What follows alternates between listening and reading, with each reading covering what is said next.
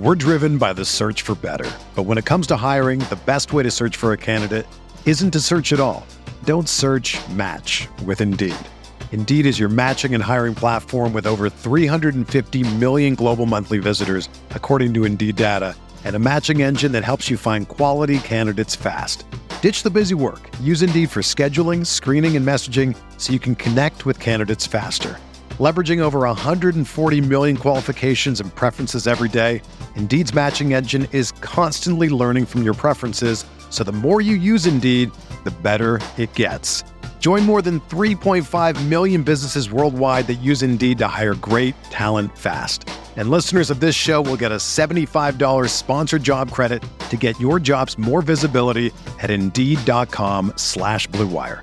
Just go to Indeed.com slash BlueWire right now and support our show by saying that you heard about Indeed on this podcast. That's Indeed.com slash BlueWire. Terms and conditions apply. Need to hire? You need Indeed.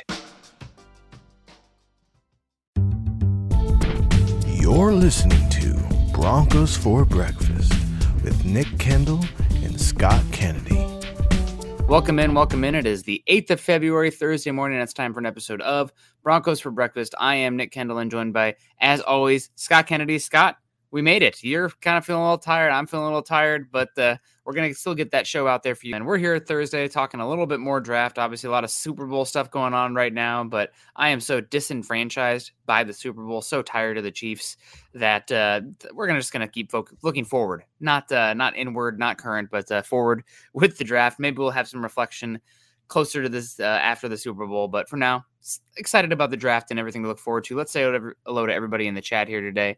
Jeremy Sean says, Morning, boys. I'm thinking about quarterback at most likely at 12, defensive tackle or offensive tackle, too. So he's saying tier one would be quarterback, tier two would be defensive tackle and offensive tackle. Depends how the board falls. Also, he says there's a few edge rushers that might be attractive. Yeah, we'll get into it. Uh, US Dave says that's what makes the most sense. So I don't see it playing out that way.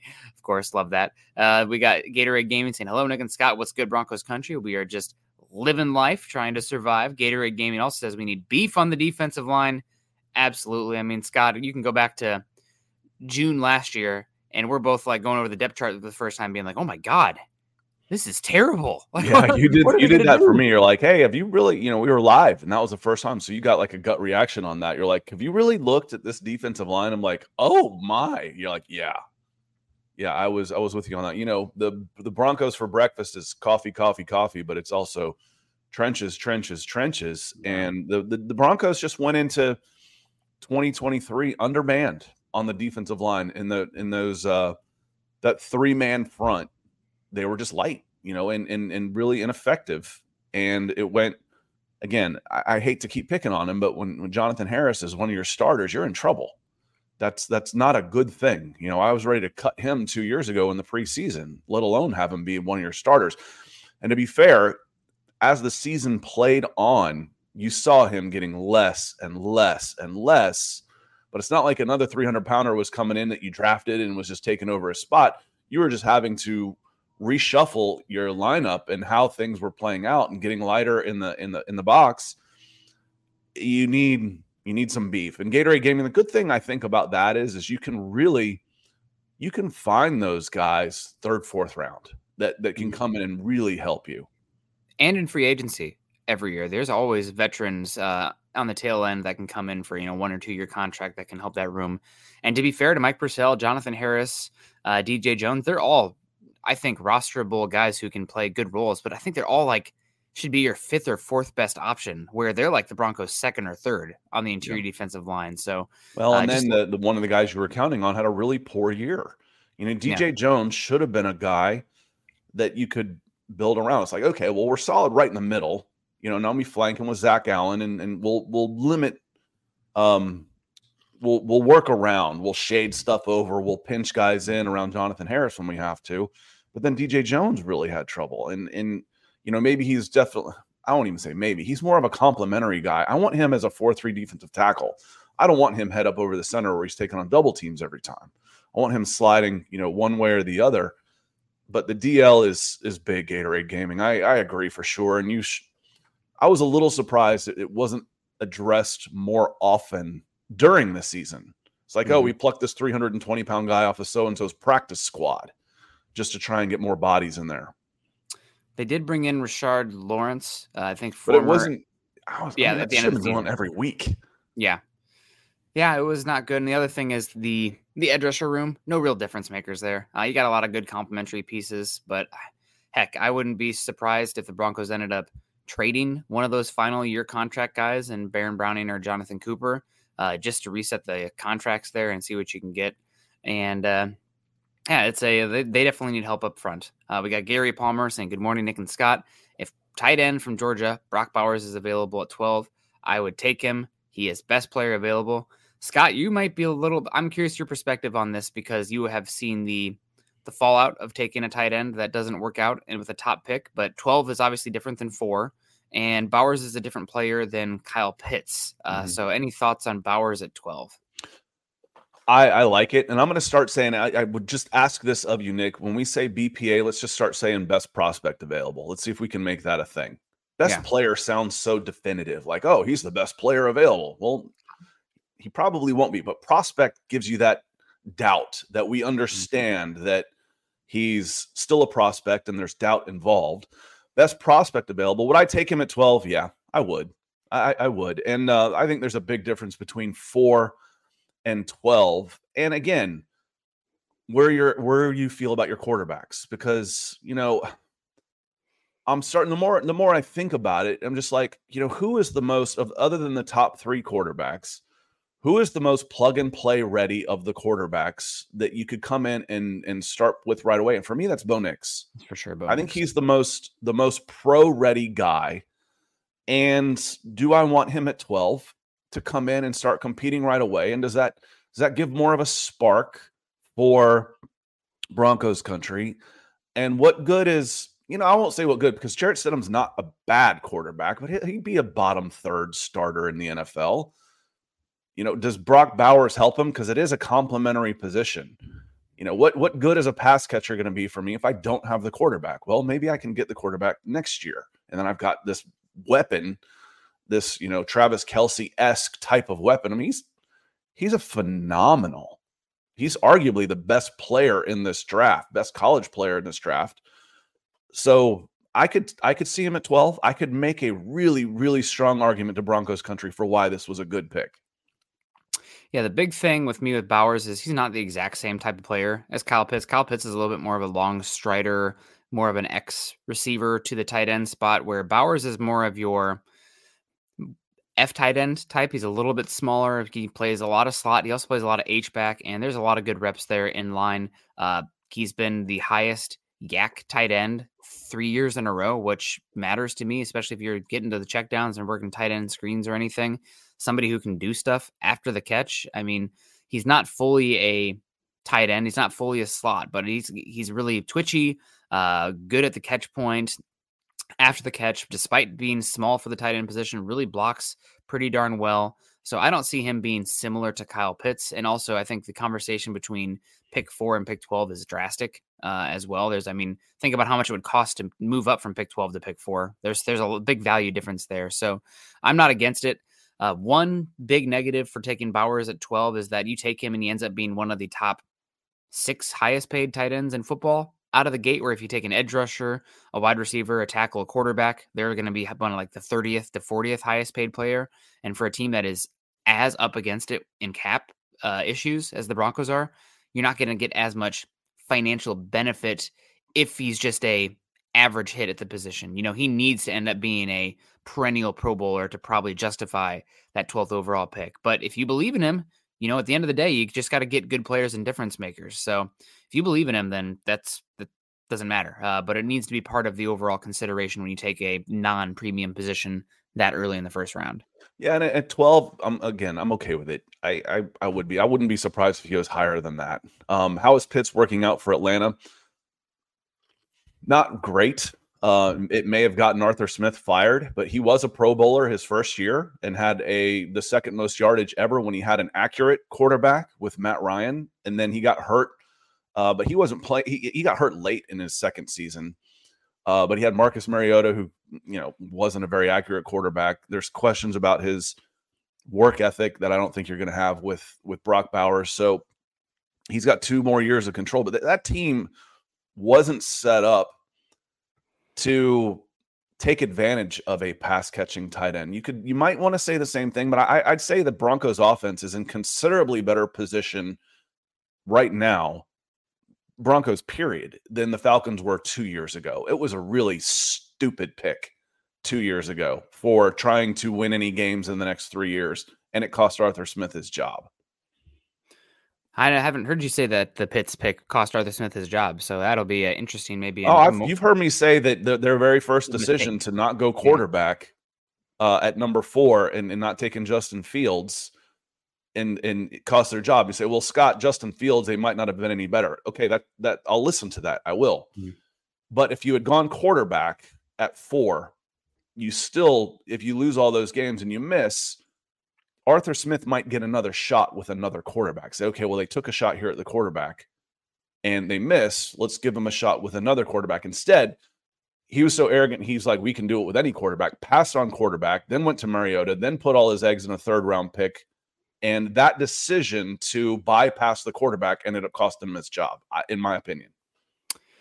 I think he would have gotten a mulligan one more year if if he had taken Justin Fields and they were let's say they, they we need to get another quarterback now that's fine I think he would have gotten one more year if hmm. they had taken a shot at a quarterback interesting interesting we'll see uh, what happens here with the Falcons and of course Kevin Gray coming in and says morning Nick and Scott big mile high salute uh, Zach Powers comes in and says, uh, "Is everyone becoming bored with Florida State edge rusher Jared Verse? Since we've talked about him for two years now, I feel like he's the only three down edge who can play outside linebacker and defensive end. I think that you can get some Dallas Turner still defensive end stuff there. I know he's lighter, but there's going to be certain packages where you can do that. I think he's a much more uh, staunch. Is that the right word? Uh, edge setter than like even though he is smaller, you know, uh, than a Nick Bonitto, even than a Baron Browning. I think Cooper can do some good stuff there, but uh, he is definitely more of a you know two point stance, you know, wide pass rusher, linebacker, edge rusher type. Uh, but I think I think he's salty enough and physically gifted enough where he can sit there and hit, play the edge as well, just because he brings so much the speed to power, the pop that he has behind his hands when he gets out of his stance, despite being, you know, a 240, 250 pound edge rusher, uh, is pretty good. So I think he's one as well. But yeah, Jared Verse, big thing with him is I think he's going to be a really good, consistent, you know, high energy player. He's got no bend, Scott. He's got no flexion. He can't really turn that corner very well. And the guys who you can have a lot of value with the guys who aren't really benders at uh, because they can still create disruption, but they have a hard time finishing plays a lot. And we see it. It's that last step, that bend, that ability to get around that arc is the difference between good and disruptive to perennial Pro Bowl and greater a lot of the time. Well, you know who I never get bored with, Nick, is Little Caesars, the official pizza sponsor of the NFL. They know football fans love a great game and a great deal.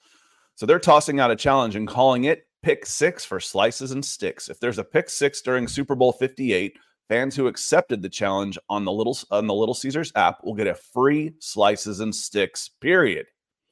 Yeah, we've partnered with NFL legend, longtime Tampa Bay Buccaneer Derrick Brooks uh, because he knows all about the pick six, having returned one during Super Bowl 37 against the Rat Bag Raiders, as my dad likes to call them. Uh, they pl- the play led to a 44 yard touchdown and a win for the Buccaneers. So accept the challenge today with the app and win some pizza. We're driven by the search for better, but when it comes to hiring, the best way to search for a candidate isn't to search at all. Don't search. Match with Indeed. Indeed is your matching and hiring platform with over 350 million global monthly visitors, according to Indeed data, and a matching engine that helps you find quality candidates fast. Ditch the busy work. Use Indeed for scheduling, screening, and messaging so you can connect with candidates faster. Leveraging over 140 million qualifications and preferences every day, Indeed's matching engine is constantly learning from your preferences, so the more you use Indeed, the better it gets. Join more than 3.5 million businesses worldwide that use Indeed to hire great talent fast. And listeners of this show will get a $75 sponsored job credit to get your jobs more visibility at Indeed.com slash BlueWire. Just go to Indeed.com slash BlueWire right now and support our show by saying that you heard about Indeed on this podcast. That's Indeed.com slash BlueWire. Terms and conditions apply. Need to hire? You need Indeed. Another day is here, and you're ready for it. What to wear? Check. Breakfast, lunch, and dinner? Check. Planning for what's next and how to save for it? That's where Bank of America can help. For your financial to-dos, Bank of America has experts ready to help get you closer to your goals. Get started at one of our local financial centers or 24-7 in our mobile banking app. Find a location near you at bankofamerica.com slash talk to us. What would you like the power to do? Mobile banking requires downloading the app and is only available for select devices. Message and data rates may apply. Bank of America and a member FDIC. Pizza Pizza, Kevin Gray. Um, there's a uh, there's a good question. Should you have drafted uh, Justin Fields instead of PS2? Um, again, if you had, you would be in a better position now than where you are. Just because the Russell Wilson Just because the Russell Wilson trade. If you had drafted Justin Fields, you wouldn't have sent all of those picks and the contract to Russell Wilson. Would not have happened. Would you have won any more games? Maybe, maybe not. You haven't won enough anyway. You know, I, I- it's this is a conversation that Nick and I have had a bunch of times about the value of PS2 and the value of a corner. And PS2's had three different coaches. You know, so yeah, as good as he's been, he hasn't really elevated the Broncos, as Nick has started saying, which I like. I, I'm going to start crediting him and saying is the corner's kind of a closer. He's kind of the cherry on top, and not necessarily a building block. One of the differences is though is Pat Surtain. Let's throw that out of there because that's a whole butterfly effect thing. If that Mhm. happens, is Pat Surtain still has a lot of value. You can trade his value has actually gone up. Yeah. You could trade him for higher than the equivalent of the number nine, I believe, is where you took him you could yeah. trade him for more than a nine. You could get a first round. You could get two first rounders out of it. or it would be nine, but you've already used three years of control, which is Yeah, a but it was a good. But it was a good. It was a good pick. You know, we Yes. talk about you know get good players, keep doing that. Pat Surtain was a good pick. The butterfly effect of would you have been better off if you took Justin Fields? Yes. Let's say he works out in Denver, but if he doesn't work out in Denver, you wouldn't have made that trade. You you wouldn't you wouldn't have done that. And, and that trade and all of the players and resources and everything. You can see you can use the whole word capital on this one, Nick. I'm just fine with it. Yeah. Because it's players and money and draft picks, all of those resources that went into getting Russell Wilson instead of maybe sticking a year with Justin Fields have hurt your team more than if Justin Fields was just a flat out bust and you didn't have Pat Surtain. you definitely would be in a better position going forward uh, because you'd have significantly more flexibility and avenues to add to the team where you're you're up against it uh, with the Russell Wilson trade. And I keep saying it on here. It's not just that the Broncos, you know, are lacking draft picks this season or the draft uh, or the salary cap, but you're missing two years of premium picks that are typically guys that are becoming the lifeblood of your team at this point. So, uh, you know, top 100 picks, you gave up four of them, five, six. I mean, with the Sean Payton stuff too. So you're missing a lot of what really makes good teams in the NFL. Now there are exceptions, of course. The Rams have been able to. They they. They just made. They're going to make their first first round pick since they took Jared Goff, which is unbelievable. That's really an exception, uh, though. It's kind of like Brock Purdy or Tom Brady, you know, being the late three, day three draft picks at quarterback and being good. That's good. Good for them. Not typically how it's done. So, uh, I don't know. It's it's tough for the Broncos, no doubt. Uh, Michael Ronquios says, "Good evening, Nick and Scott. Good evening." Oh man, I knew I slept in, but I don't know about that. He said, "Good evening, Nick and Scott on Broncos for breakfast. Go Broncos!" Thank you so much, Michael. We appreciate you coming in. We also got Yeah. Ruben says, "Field stinks. So stop. Look at his number. He is not good." We're not disputing that. It's the yeah, butterfly. you're missing the point. Th- th- Yeah. That's not the point. Um, the fact is, is if you know, let's take this one more step. Okay, he stunk, and now you'd be in the top three again after three years of him, and have a top three pick, and you'd have a team that would have multiple first round picks and a buttload of salary cap space. Would you be better off right now? So it's like, you know, because you know Zach says we've been much. The defense would have been much worse with Pat Surtain if he wasn't there. Yeah, of course. So Mhm. what? What have you won in the three years with Pat Surtain? What if you had been worse? Your your team would have been better off with Justin Fields because of the effect that would have happened down the line. You wouldn't have traded for Russell Wilson. That's the point. That's the You would point. have So You would have been be worse better off if you hadn't traded Russell Wilson, even if you didn't have Fields or Surtain. That that's the point. Yeah, I think it's pretty easy to say that you would have been worse the last two years on the field, but your prognosis for going forward from this exact moment in time would be significantly better. Maybe that, you you maybe it wouldn't worse. Think of the players I still would have had. And, Yeah, and the draft true. picks I would have had to be able to put around and build more of a team. that's true. You never know. You Um, never but- know. But the point Yeah. is, is forget it. Let's just assume you would have been worse. You'd be in a better spot right this second if you had drafted Justin Fields. Very, very possible. Uh, So I'm not possible. debating who the better player was or who the better prospect was. It's it's beside the point. That's that has nothing to do with this discussion. Pat Surtain, like Yeah. I said, Pat Surtain's value has actually gone up since he was drafted. Fields hasn't. You know, the, the Bears spent two first round picks on him, I believe, and then maybe even a little more to trade up and get him. So, you know, his value's gone way down. That that's not the point. And going back and revisiting all this stuff that doesn't matter is kind of a waste of time anyway. yeah. And maybe if you have Justin Fields, you bring in a different coach than Sean Payton, keep another first round pick. Maybe you go after uh, Shane Steichen, who's been awesome uh, with the Colts after one season. I mean, who knows? There's just, it, it is the butterfly effect. Uh, fun to get into hypotheticals, though, as we are very much in the offseason. JD801 says, Morning Broncos fam, Cheyenne, Wyoming in the house. Good to see you. We got uh, David Youngkin saying 2026 before we're competitive. We'll see. Um, we got uh, Kayleon Green saying, Yo, hope you're doing well. Hey, yo. Zach Power says, "Is Chubb a decent comparison to Verse?"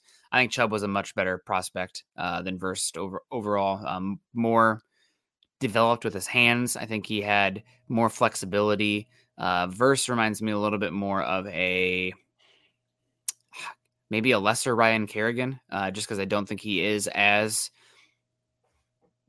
inevitable as Ryan Kerrigan, or uh, not Ryan Kerrigan. Um, my guy George Karlaftis, kind of power uh, based oriented. I mean, just an explosive player when he makes contact with guys, but not a lot of bend. Um, and not the most lateral uh agility there, but can be a good player. And I think that's probably the range. I think probably you're talking 15 to 20s where he probably should come off the board, but you never know. It's a it's a not a good defensive class this year at the top at least. So somebody might be uh, reaching a bit on an edge. Lawrence Rivera says the Broncos need to work on consistency by sticking with players for the long run to develop with the team. I mean, they kind of have done that with a lot of guys, right? Uh, that's one of the things that we're going to have to maybe pull off the band aid. I mean, Simmons has been here for a lot of years. Bolles has been here for a lot of years. Sutton's been here for a lot of years. We'll see if those guys are here much longer. I mean, obviously, the Broncos, it's probably best for them in terms of value if they can work out a new deal for a lot of those guys because you're probably not going to get massive trade influx back. But that means the players have to accept it. Maybe they don't want to. So uh, it's a it's going to be interesting about sticking with players for the long run, the ones that have been here already. Every team turns out about a third of their turns over about a third of their roster every year. It's contracts, it's draft picks, it's salary cap, it's talent. So if I can, if I've got a guy that's about average in his fourth year and I can replace him with a guy that's about average in the sixth round, guess what? That sixth round guy's coming in and, and, and taking a spot. So, you know, the competitive balance is going to make sure that you are moving guys around constantly. So, you know, I don't think the Broncos have done anything any worse or better about sticking with players. They just, you know, and, and again, I think there's this fallacy that on a long enough timeline, everybody is going to become who you think they can. Man, that that's a bad way to think. I mean, it- we see it, I guess, probably the most with you know the quarterback position. Well, if they'd only stuck with Drew Lock, he would have become this. How can you say that? You know, most guys aren't good enough. Most guys never become this this guy. There's what 15 good quarterbacks in the NFL out of 10 that get drafted every year. In the last five years, we're talking 60, 70 quarterbacks that just flat out aren't good enough.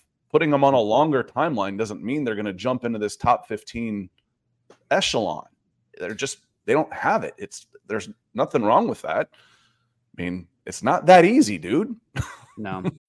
When you need mealtime inspiration, it's worth shopping Kroger, where you'll find over 30,000 mouthwatering choices that excite your inner foodie. And no matter what tasty choice you make, you'll enjoy our everyday low prices, plus extra ways to save, like digital coupons worth over $600 each week. You can also save up to $1 off per gallon at the pump with fuel points. More savings and more inspiring flavors make shopping Kroger worth it every time. Kroger, fresh for everyone. Fuel restrictions apply. I think there's that false belief that uh, you know the more starts, a players deserve chances. That's one. That's a false belief in my opinion.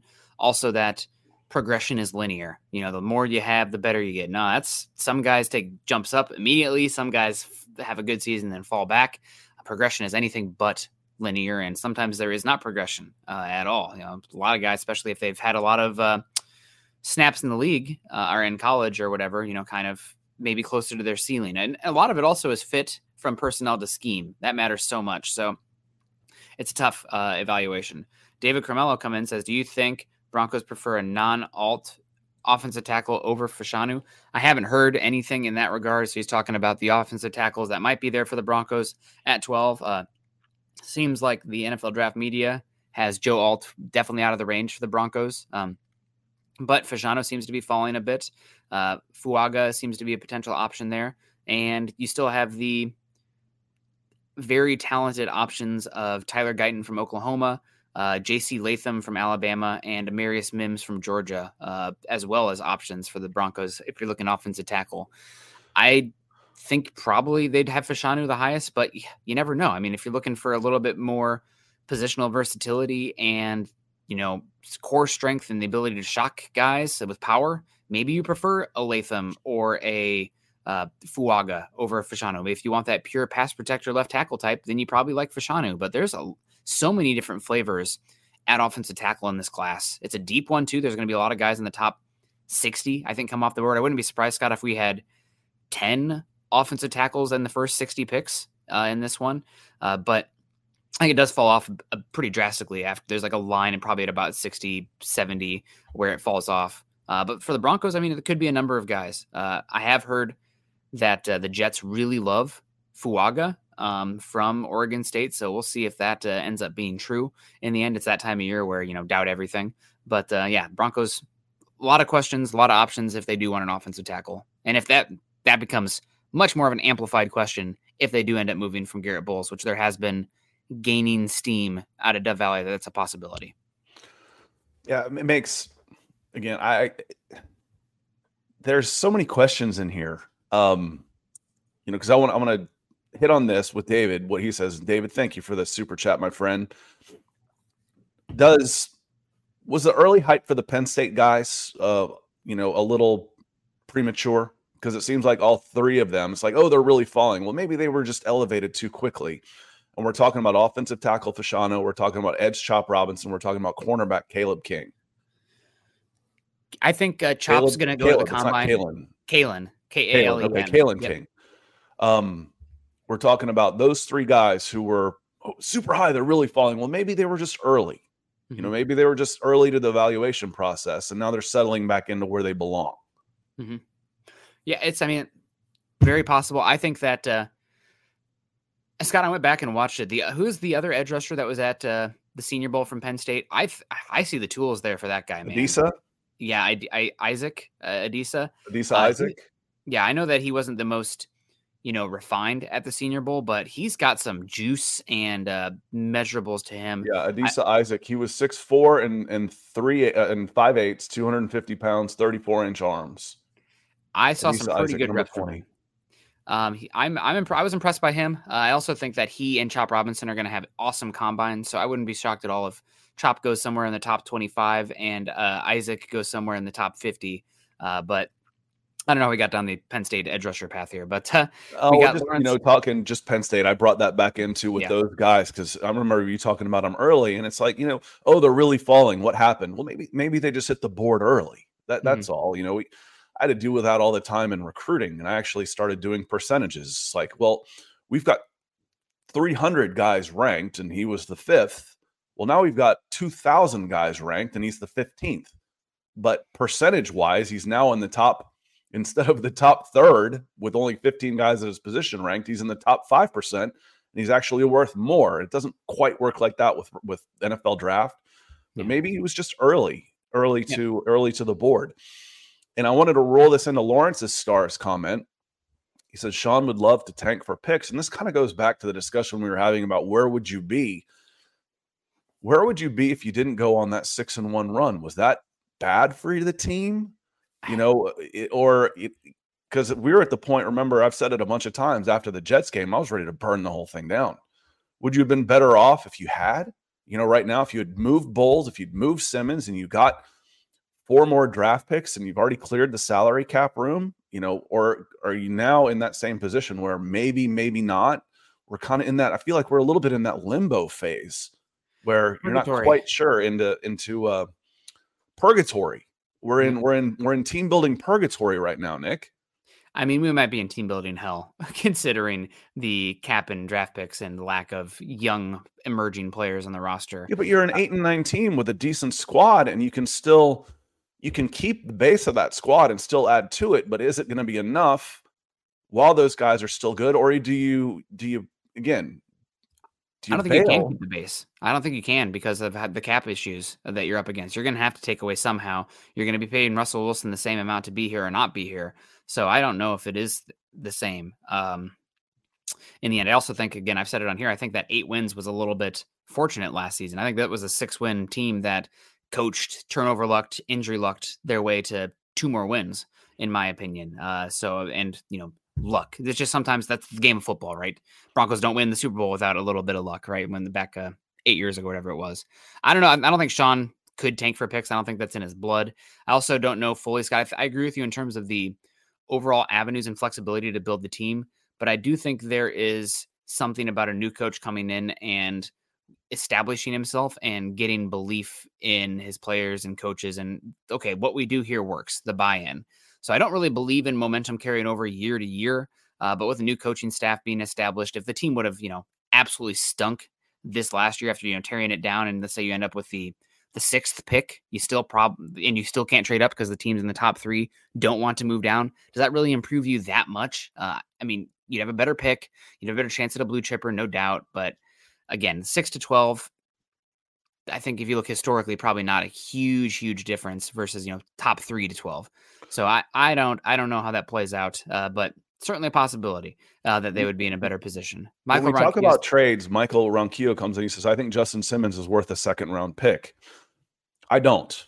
Um, I think he's worth more of a fourth or a fifth. However, if you start trading Justin Simmons, this is a, a, a, building point that I've wanted to make, and I, I, don't think we've had a chance to really talk about it here, Nick. I, I made it with Zach on Sunday. I kind of had an epiphany that he's probably worth a fourth and a fifth if you were to trade him straight up because of his contract. One year left on his deal, and it's expensive. It's a big money deal.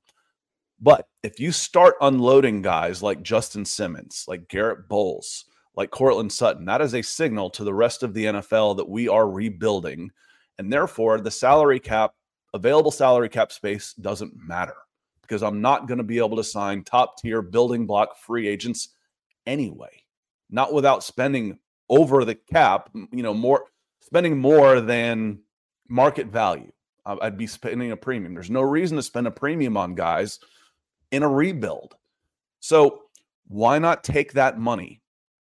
Trade, okay, Justin Simmons is worth a fourth or a fifth because his contract is so expensive. Okay, well, we're going to send you Justin Simmons and we're going to pick up $10 million of his contract. We want a second back. So it's not just Justin Simmons because okay, what's he worth as a player to a team that's on the verge of becoming something like the Detroit Lions? They could be a safety away from a Super Bowl. They would be worth paying a premium. But you're going to have to send them some money to get to buy that pick up or to buy another pick. Here's a fourth and a fifth. You just bought one. So we talk about salary cap relief all the time, but if you start unloading these guys, you don't need salary cap relief because you're not going to be able to spend on free agents anyway, Nick. The one pushback I would have on that is that you can roll over cap. So if you create a lot mm-hmm. of space and the Russell Wilson dead cap hit for 2025 is going to be what 45 yep. 48 million. That's, an, Nick, that's that's an excellent point that I kind of forget about when I'm talking about this. But would you be better off rolling cap over or would you be better off getting more picks? It's a decision you'd have to make or a combination of both. Yep. I'll pick up 5 million, you throw me a fifth. I'll pick up 10, you throw me a third. So is it more important to give yourself flexibility to add free agents a year from now? Or is it more important to get draft picks uh, and how, how much higher are you getting picks uh, for this season? That, that's that delicate balance where it's going to be tough, um, no doubt. It's uh, we got uh, BLD coming in says the top of the offensive lineman in the draft worth the 12th pick. Yes, uh, top guy is not going to be there on the offensive line. They'll go. How many? How be, many offensive linemen go before twelve? Do you think? Two? I would set the over under at one point five. Okay. Um, so I think there's a I would probably take the over on that too. I don't think it'll be three. There's a chance it's three.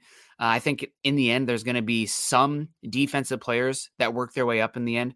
A lot of times you see offensive line, especially the top tackles, in a typical year fly off the board from pick eight to 20. Uh, lot, that's like the sweet range for those guys uh, historically, but uh, I could see that happen. Uh, we said, he says, move back a few spots to get a second round pick and then take a quarterback, the late first round pick.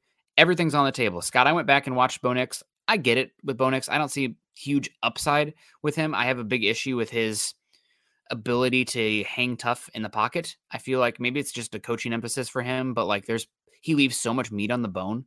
I feel like because he's just getting rid of the ball as soon as he possibly can versus, you know, actually climbing in space and looking to extend plays with that way in pocket. It's something that you know, like I I watched a good bit of Vikings this year. I don't know why, but like watching Kirk Cousins when he was healthy, it's like, my God, he's not an athlete, but like how much time he buys within the confines of the pocket and the structure made me so envious compared to what we had with Wilson. And unfortunately, with Nix, I just I didn't see that. He had like the lowest time to throw in the NFL or in college football, least pressures. Maybe it was a coaching emphasis. I don't know, but I need somebody who can actually, you know, play like the Matrix within the pocket, you know, dodging the bullets and still getting it off. But and, that's and that's him, an ideal quarterback. For him, what I see is really good accuracy, enough arm, good first reads. Okay, that's all good for what the Denver Broncos need right now. I think they would really like on good first reads. Game. Good first reads. What do you mean by that? Because I typically would say a good first read is a win for the scheme and not necessarily pre-snap. quarterback. Basically pre-snap. So okay. you're going, okay, I see what the defense is giving me. I know where I want to go with my first read. That that's what I mean. Uh, is is okay. being able to pre pre snap reads? I guess would probably be a better way of putting that. Okay. Um, and saying I think he does a really good job of of surveying the defense and saying, okay, I know what my first option is, and then getting that out quickly.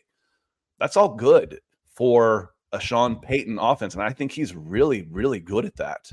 Uh, along with his intermediate to short passing accuracy, that's why I think he is the most pro ready guy uh, to come in and, and and play in that to to play now is he going to drive the ball downfield? Is he going to stand in the pocket and again make the big play? Is he going to be an explosive play quarterback? I don't think so. I, I don't. No. I don't think that's going to be his game. But you need a hell of a lot more consistency, and that, and that's what you're going to get in Bo Nix. Yeah, I think he can come in and be competent. I think you're not going to get the benefit you would typically have a rookie quarterback contract because of the dead cap you have. I mean, if you look at team building, you've already allocated so much money to the quarterback spot that's going to be the dead cap hits that you need Bo Nix to be at Russell Wilson or better level, which is possible.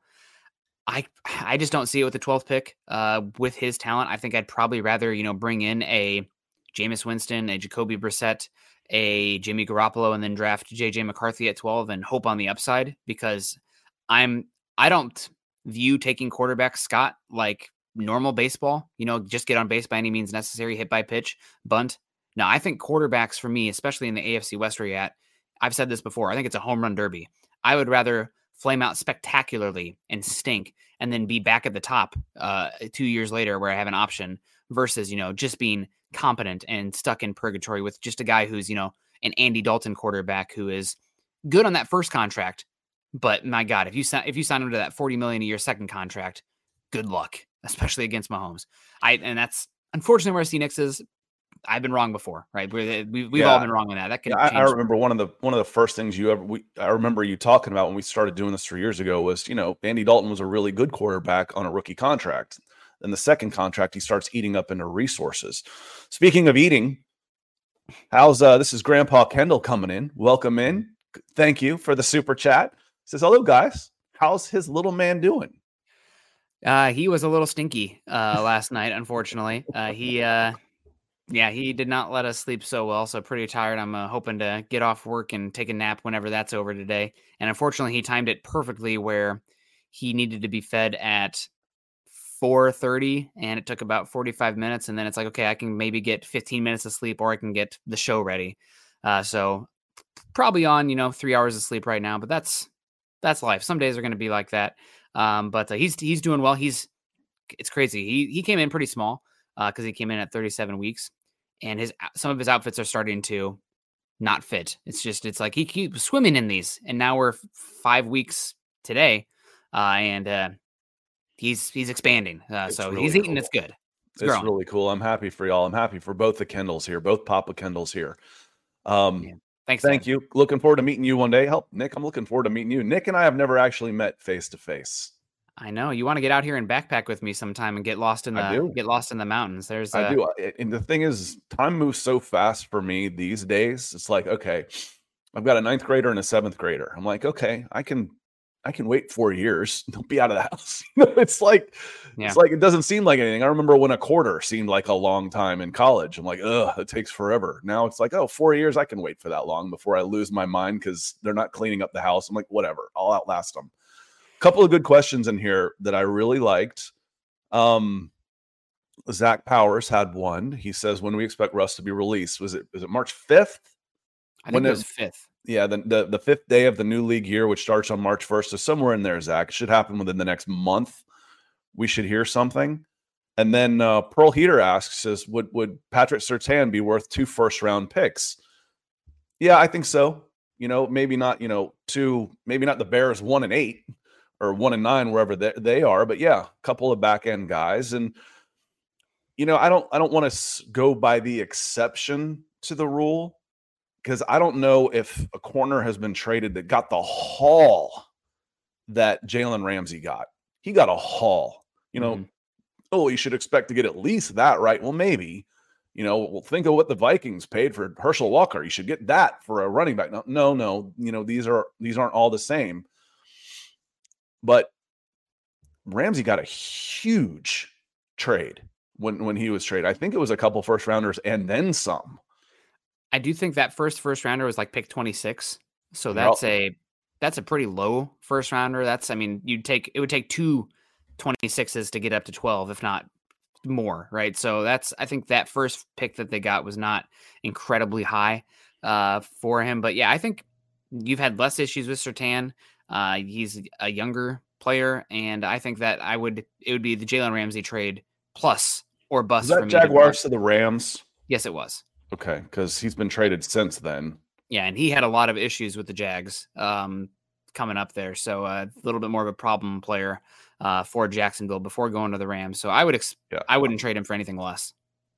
October um 2019, two first round picks and a fourth is what they traded. And Surtain's more valuable than than Ramsey. I think He's so. younger and he was cheap and he was he was still cheaper.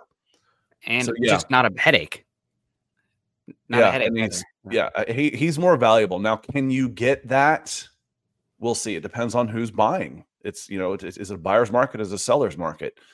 So again, that's uh we will we'll have to see on that one. Um, but yeah, I think you could get two first rounder picks, or at least the equivalent of, you Mhm. know, a first and two seconds, or or whatever, somewhere in that that uh that line, that neighborhood. Lawrence says, "Man, you guys in the morning with silver needle tea definitely hit the spot." Sounds good. I've gone through my uh my lion coffee already this morning from Patrick. So glad y'all are you're hitting on that, Lawrence. We appreciate you being here with us. Thank you for the stars. There's some big boy stars today. So thank you, Lawrence. We uh we appreciate the support that you always show the show. And we got Phelps coming in here saying, "Don't know why, given the current state of the Broncos roster, more people aren't calling for George Paton to be let go. He has made nothing but bad decisions since he's been here as the general manager. I mean, it's yeah, you start to be looked down, and it's like, man, he also did that. That stunk too. I mean, I was I saw Randy Gregory get interviewed. I'm like, oh man, that contract really stunk for the Broncos. I mean, I guess I'm glad they didn't sign Chandler Jones, but uh, that one stunk. Obviously, the Russell Wilson stuff, the Nathaniel Hackett firing. I mean, hiring. There's there's enough there that it'd be easy to say move on from him. And I know I saw an interview with Tom Pelissero the other day talking about like if George Paton was moved on from, he'd be snapped up in 10 seconds. But not a uh, well kept secret that uh, George Paton and Tom Tom Pelissero gets a lot of direct information from George Paton. That's uh, one of those uh, you know who's feeding you stuff there. And Pelissero has been an insider for George Paton stuff since the Viking days. So that's always one where it's like, okay, well, we know where this is coming from, and it's kind of fun to hear. It was interesting to hear the interview though, too, as I think it was on. It might have been a Troy Renck. I don't remember. I, you know, somebody out there in Radio Row, uh, not whatever they're covering the Super Bowl down there, but you could hear a lot of stuff from Pelissero that was like very obviously slanted from the general manager, uh, Broncos front office side of things. But there's always multiple sides. It was fun and interesting to hear the Russell Wilson contract stuff uh, and approaching him this season through Tom Pelissero, which is through the Broncos front office. Uh, but worth a listen. It might Troy Renck or Andrew Mason, maybe. I, I don't remember who it was. I'm sorry. I wish I could give credit to who had the interview. Uh, but yeah, And- and I think George we have. There, be has fired. been my answer to this. My quick answer to this was there's been a lot of talk for George Paton to be gone. In fact, in fact, I said last year I was surprised that he was still here. retained when Sean Mhm. Payton was hired. Yep. And then I was asked midseason, I don't do you think he'll be the the the general manager come 2024? I said no. Now I'm done guessing. Yep. So, you know, I, I still feel like I'm still surprised he's there. So, you know, does it happen? When does it happen? Will it ever happen? But no, Phelps, I'm I'm surprised he's the general manager of the Denver Broncos with a new guy coming in who is going to have full power. Paton may not want to stay there, was part of it. And then usually a guy wants to bring in his own guy. Kind of when we first started this, Nick, when Paton came in and had a two-year losing coach in uh, Vic Fangio, I was surprised that Fangio was there for a third year. Usually that guy's gone as soon as a new general manager comes in. So Phelps, I'm surprised he's there. I will continue to be surprised that he's there because there's definitely enough going on to um, there's enough mistakes, enough fireable mistakes in there for sure. And I think that it's still very possible that after the draft this year, typically the front office fi- hiring and firing cycle is different, uh, and it's a little bit later. Uh, so after the draft this year, we'll be on George Paton firing watch. Uh, the Broncos did hire wa- hire away uh, Cody Rager uh, from the, to the newly created vice president of player personnel position from the Saints. That could mean nothing. That could be you know starting to get your guys in here, and maybe you have a move after that. Uh, that is the conversation. But topic today, I know Scott, you wanted to run a mock as well here, so we got to move. As far as the Broncos at 12, I think right now there are three positions that uh, I think are the most probable at 12. Right now, it's quarterback, of course. If you Bo Nix or JJ McCarthy fall there and you like them enough that you know you're shooting your shot there, and it's probably the guy that you're rolling with the next two, three seasons and bypassing other first round options, then you probably take that shot. I don't know if I'm convinced enough on those quarterbacks to do that. Maybe I'm a little bit of a chicken, you know what, uh, because the Broncos took Paxton Lynch and then didn't move up for Watson or Mahomes, didn't take Josh Allen or Lamar Jackson. We had Paxton Lynch on the roster. Well, God bless. That sucks. Uh, I could talk about a sliding doors uh, moment there for the Broncos franchise. But quarterbacks one. After that, I think it's offensive tackle, just given the talent we talked about there at the position, the conversations and rumors about Bolles potentially being gone. And the one I think that is probably outside of quarterback, the most probable, if you're staying at 12, is probably edge rusher. Why edge? Broncos need defensive tackle more. They need at some other spots more in the immediacy, but it's the second highest paid position in football. The Broncos do not have a up and coming starting caliber edge that I really feel confident. I think Bonitto's good uh, niche player. You have Cooper and Browning on the final years of their contract. And the Broncos just, let's be honest, Scott, they sucked so bad at getting pressure with four last season. They pretty much had to become a blitz only team to get pressure. And that's because you just didn't have enough winners up front. Contractual value, positional value, impact, edge rusher lines up for the team, even if, even if it is a year early, because you can get by with Bonitto, Browning, and Cooper next season. Two of those guys are gone. So if you like a guy enough right now, you take him. It just makes sense with where the team's at and with how uh, roster building goes. Yeah, I think right now you're talking about um quarterback edge as far as one and two in needs, unless Garrett Bolles is gone. Then I go quarterback offensive tackle edge as far as your needs go. So, you know, we'll go into this kind of assuming what the team is the team and uh not necessarily think that you know you're you're planning for the future with an offensive tackle and then edge is the number two need. Uh, Troy coming in with a, a nice Broncos orange super chat says, "Thank you for the show. Is Atlanta going to take the fourth quarterback?" I don't know. I really have no idea, Troy, what the Atlanta Falcons are going to do. They've basically said we're going to explore all options. It was it was really funny listening to Arthur Smith in Pittsburgh and listening to uh, Raheem Morris and Terry Fontenot in Atlanta. Neither one of them mentioned the existence of Desmond Ridder. It was like he was just gone. Oh, we're going to explore every option to find our new quarterback, our next quarterback. I mean, and they never once mentioned Desmond Ridder as an option. So they're in for quarterback Troy, but I think the Falcons they might try and solve it before the draft. And there isn't a quarterback I really want at eight. If I was the Falcons and, and Raheem Morris at eight, and you're saying, okay, mm. you have to take a quarterback, I would bet on the long term. I think Raheem Morris is a little bit more patient as far as how how long it would take, you know, to get a guy in and go. And I would go with a with 21 year old JJ McCarthy over a 24 year old Bo Nix. So I would go McCarthy in that, but I think they're going to try and explore free agency, trades. So I don't know what they're going to do really. It's going to be uh it's going to be interesting because they're up there at 8. They've got more resources and they're in for a quarterback too. So the the Denver the Atlanta Falcons are going to be a team to watch for the Denver Broncos. Yep. All right, so let's run this uh, simulator. Scott, you're on the back end here.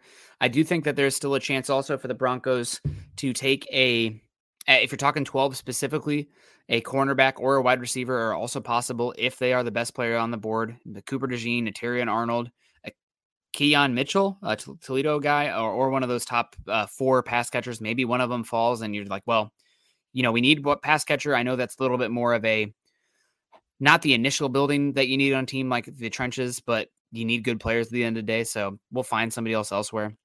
Uh, but right now, I, am with you, Scott. I, I think defensive tackle would be on the board. And you know, I've been a big Byron Murphy guy on here for a bit. I'm like, I don't understand why Byron Murphy's not higher than Johnny uh, uh, Newton. And all of a sudden, we see that being the case in the draft community, which is cool. I don't see any of them at 12 though, Scott. I don't. I don't see that guy. I see late first round pick caliber interior defensive lineman, which is fine. But at 12 overall, I, I like I saw a mock with Byron Murphy going 11. I, I don't see that uh, by any means. Yeah, I'm already forgetting names. Jalen Carter and who was the big dude before him from Georgia, the monster. Oh, Jordan Davis. Jordan Davis. Yeah. yeah. This would be interesting. I don't even know if I see a Jordan Davis right now. I think T'Vondre Sweat can be the nose tackle because Jordan Davis had issues with. I want T'Vondre Sweat in like the third. I think probably mid third. Yep. I think Jordan Davis is overdrafted though, personally. And mm. not to be too far ahead, but uh, I think there's three defensive tackles in the 2025 class that are better than any of them in this upcoming class. We have a whole year of football to watch, so that can change. Uh, but Walker at Kentucky and both Graham and Grant at Michigan guys to watch next year for defensive tackles. You know me, I love those DTs. So uh, I'm already yeah, trenches, I'm already trenches, trenches. Listen, we went over to NFLDraftBuzz.com. I kind of ran through it, and I like the way it looked. It's going to be a little bit different look. And for those of you watching and listening, we'll still try and do as much uh, audio can. But it says we're doing warp speed. We're going to go through seven rounds. Why not? Uh, the randomness is even, and the trade value chart we've turned trades off. Trade okay. trading back for me is just way too addictive Yep. And it's it's not realistic to me how easy it is. It's like, oh, move down two spots and pick up another uh, a 2025 first rounder. Mm, yes, please. Um, I end up with, you know, six 2025 first round picks, and that's just not realistic. So we've got trades turned off for this one. We're choosing the Broncos. Uh, we're going warp speed. We'll go random to two. And then we hit um, enter chart. Enter, there we go. Enter draft, which brings up this board. And they've got Marvin Harrison Jr. as their number one overall pick. And then we can go to start draft. Trade. I thought I turned off trade offers.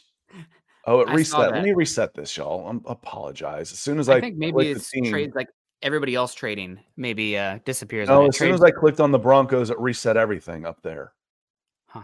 Broncos warp seven round two. Broncos enter draft, and start draft.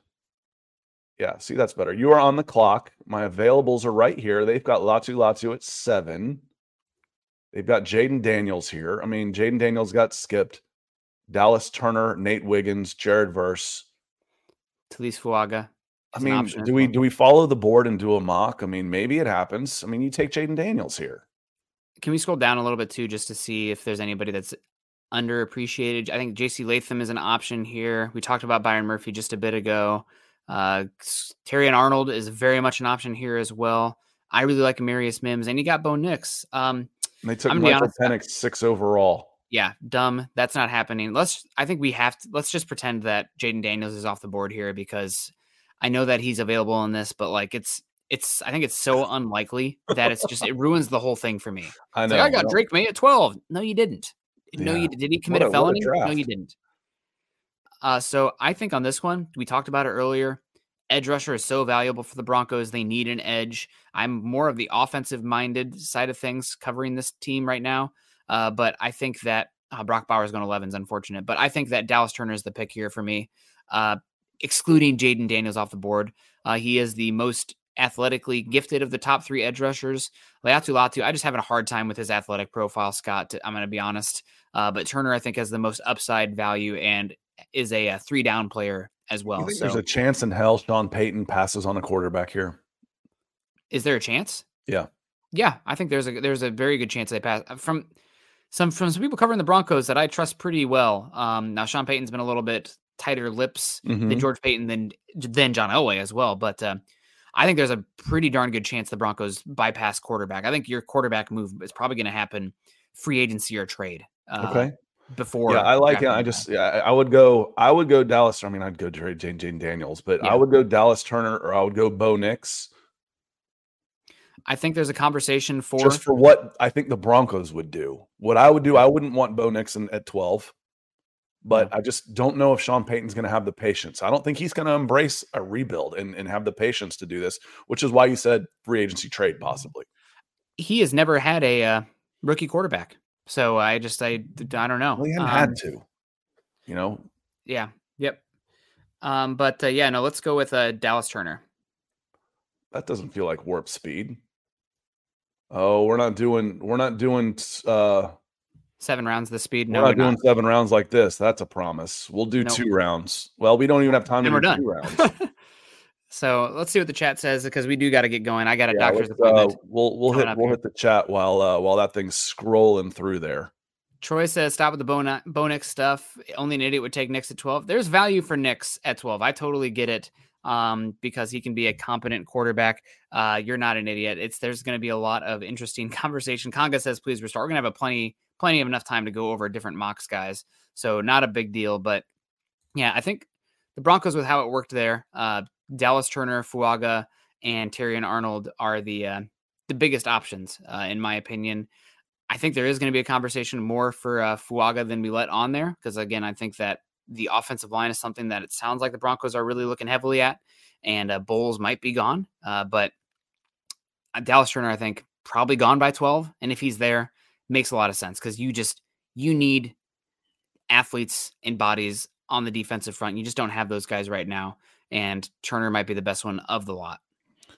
Yeah, again, and if I'd be looking really heavily at offensive tackle, depending on what bowl. So free agency is going to tell us a lot. We're doing all this stuff before free agency. It could change a ton Yep. um, based on what we're going to do. So I got the Broncos back up at uh, at pick seventy six, and you see some of the players there. There's your guy. You want to get heavy right there.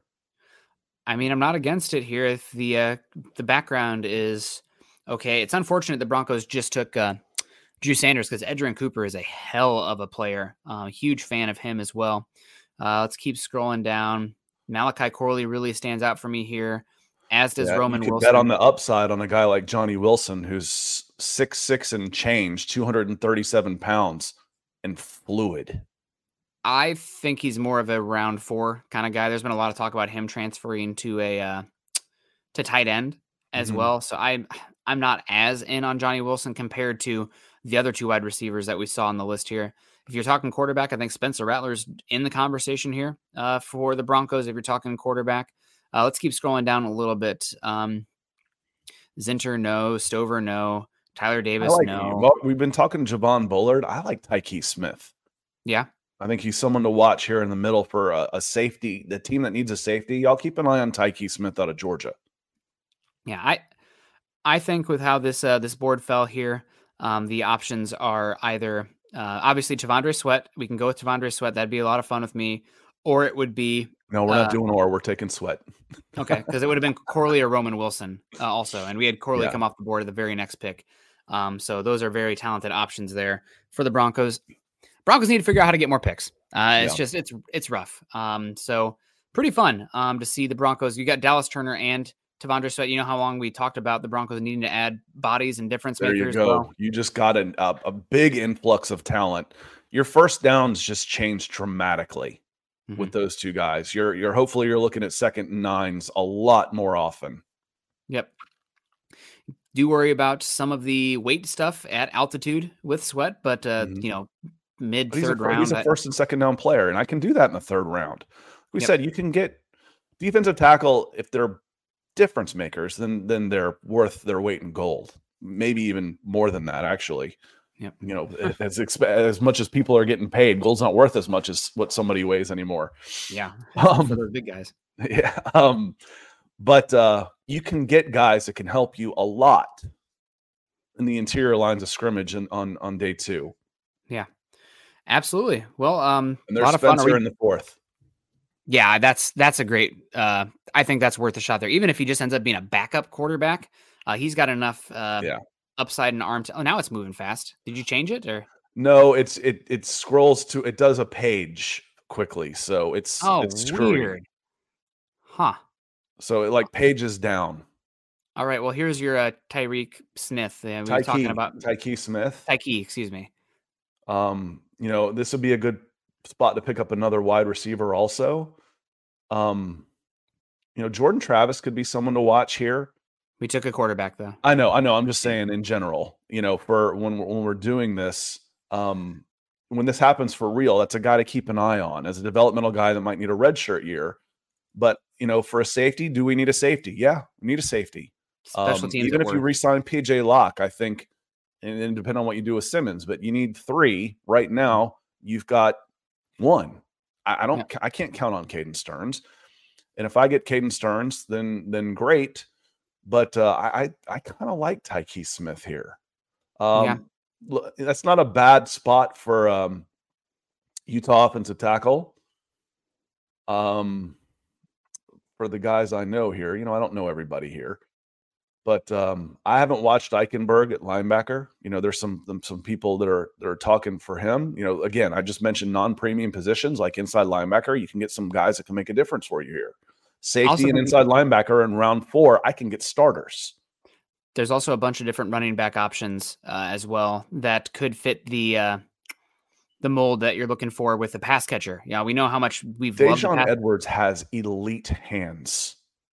Wow, Now, he's not even- first Watching him, just he's catching balls like like a baseball player, like backhanding one hands out there. Yeah, looking at the board here though for running back, there's so many guys that I still like that I probably would pass. Um, I love uh, Allen. I love the New Hampshire guy.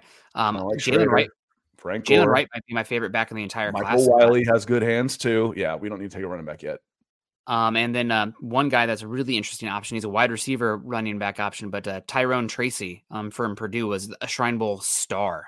Uh, and he's, you know, six foot, 210 pounds. Uh, he's really interesting. Uh, so, yeah, I'm not against taking the top offensive lineman here on this one. I do need to guard get here, running, but though. Layden Robinson, I like him at guard. Let's go with uh, um, Sataoa, we- we go. We could go. Uh, Tykee Smith. you want to go. OL or you want to go safety? Let's go. Let's go safety because I got to get out of here because we got the uh, I got a baby appointment to get on the road to too.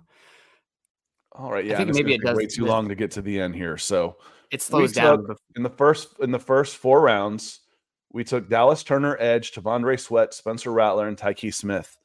That helps a lot on defense, y'all. That's that's Yep. a lot. And then you take a shot. Who you know, maybe Spencer Rattler can become something. You get lucky.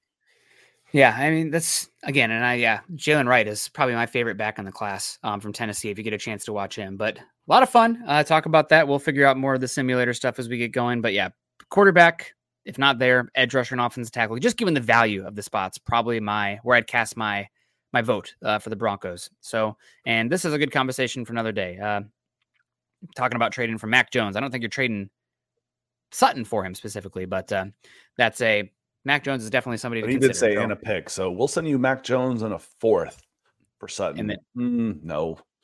Again, when when, I, when I've talked about would you would you work out quarterback X? Yeah, I would. I'm not paying for him though. I'm not paying anything for Mac Jones. Would I have him come in for a cup of coffee and maybe a workout? Sure. Why not? Zero Yeah. risk. I like zero risk. Day three Um, pick swap. That's what we're Yeah, talking would I do here. that with Zach Wilson? Sure. You know, again, a day three pick swap makes sense. Why not have Yeah. come in? I need to cast my net far and wide. That doesn't mean I'm paying for any of these guys, but yeah, I'd, yeah, yeah. I'd be on the lookout. I'd be scouring the earth for available quarterbacks. Yep, uh, shotgun approach. Unfortunately, if you don't like a guy at twelve, so appreciate shot, yep. Today we'll be live again on Monday. Make sure you're following Scott and I on Twitter. Scott is at Scout Kennedy. I'm at Nick Kendell MHH. Also follow us at Mile High Huddle as well as Facebook.com forward slash Mile High Huddle and Facebook.com forward slash Mile High Huddle Pod. And of course, subscribe to us on YouTube, like our show, and share on your social media platforms. Scott, one final question. We got the Michael Ronquillo here. Super Bowl. I am gonna go. I just I feel like Kansas City Chiefs are inevitable. I don't even know if I'm gonna watch. I'm just so bitter right now. I might Natalie's like, I keep sighing around the house, and she's like, What's wrong? And I'm like, the goddamn Kansas City Chiefs. Like it's, it's like, oh my gosh, Nick, you got to get over it. I'm like, I'm just so tired of them. So I think the Chiefs are gonna win because I picked against them. I keep picking against them, and I keep being wrong. So Yeah, we're, we're going to do our best to curse them. I'm the same way. I picked the Bills. I picked the Ravens. I'm not picking against the Chiefs again. no, Their defense is keeping them in games, and if Patrick Mahomes gets hot, then then they'll they'll win. Yep. Um, I think San Francisco's got the better roster, but the Chiefs have that it factor, that experience factor, and I'm not picking against the Chiefs again. So I'm going to do the best thing I can for Broncos country and pick Yep. the Chiefs. the Chiefs have the better quarterback and they have the better defense right now, which is crazy to say because 49ers got a pretty good line, but that the Chiefs are playing better defense this season. Just is what it is. Uh, so appreciate everyone. Hopefully we're wrong. Who knows? Uh, but have a great one. Continue to choose kindness, compassion. Have a great weekend. Go Broncos. Head on over to milehighhuddle.com for all things Broncos. Good morning, Broncos country.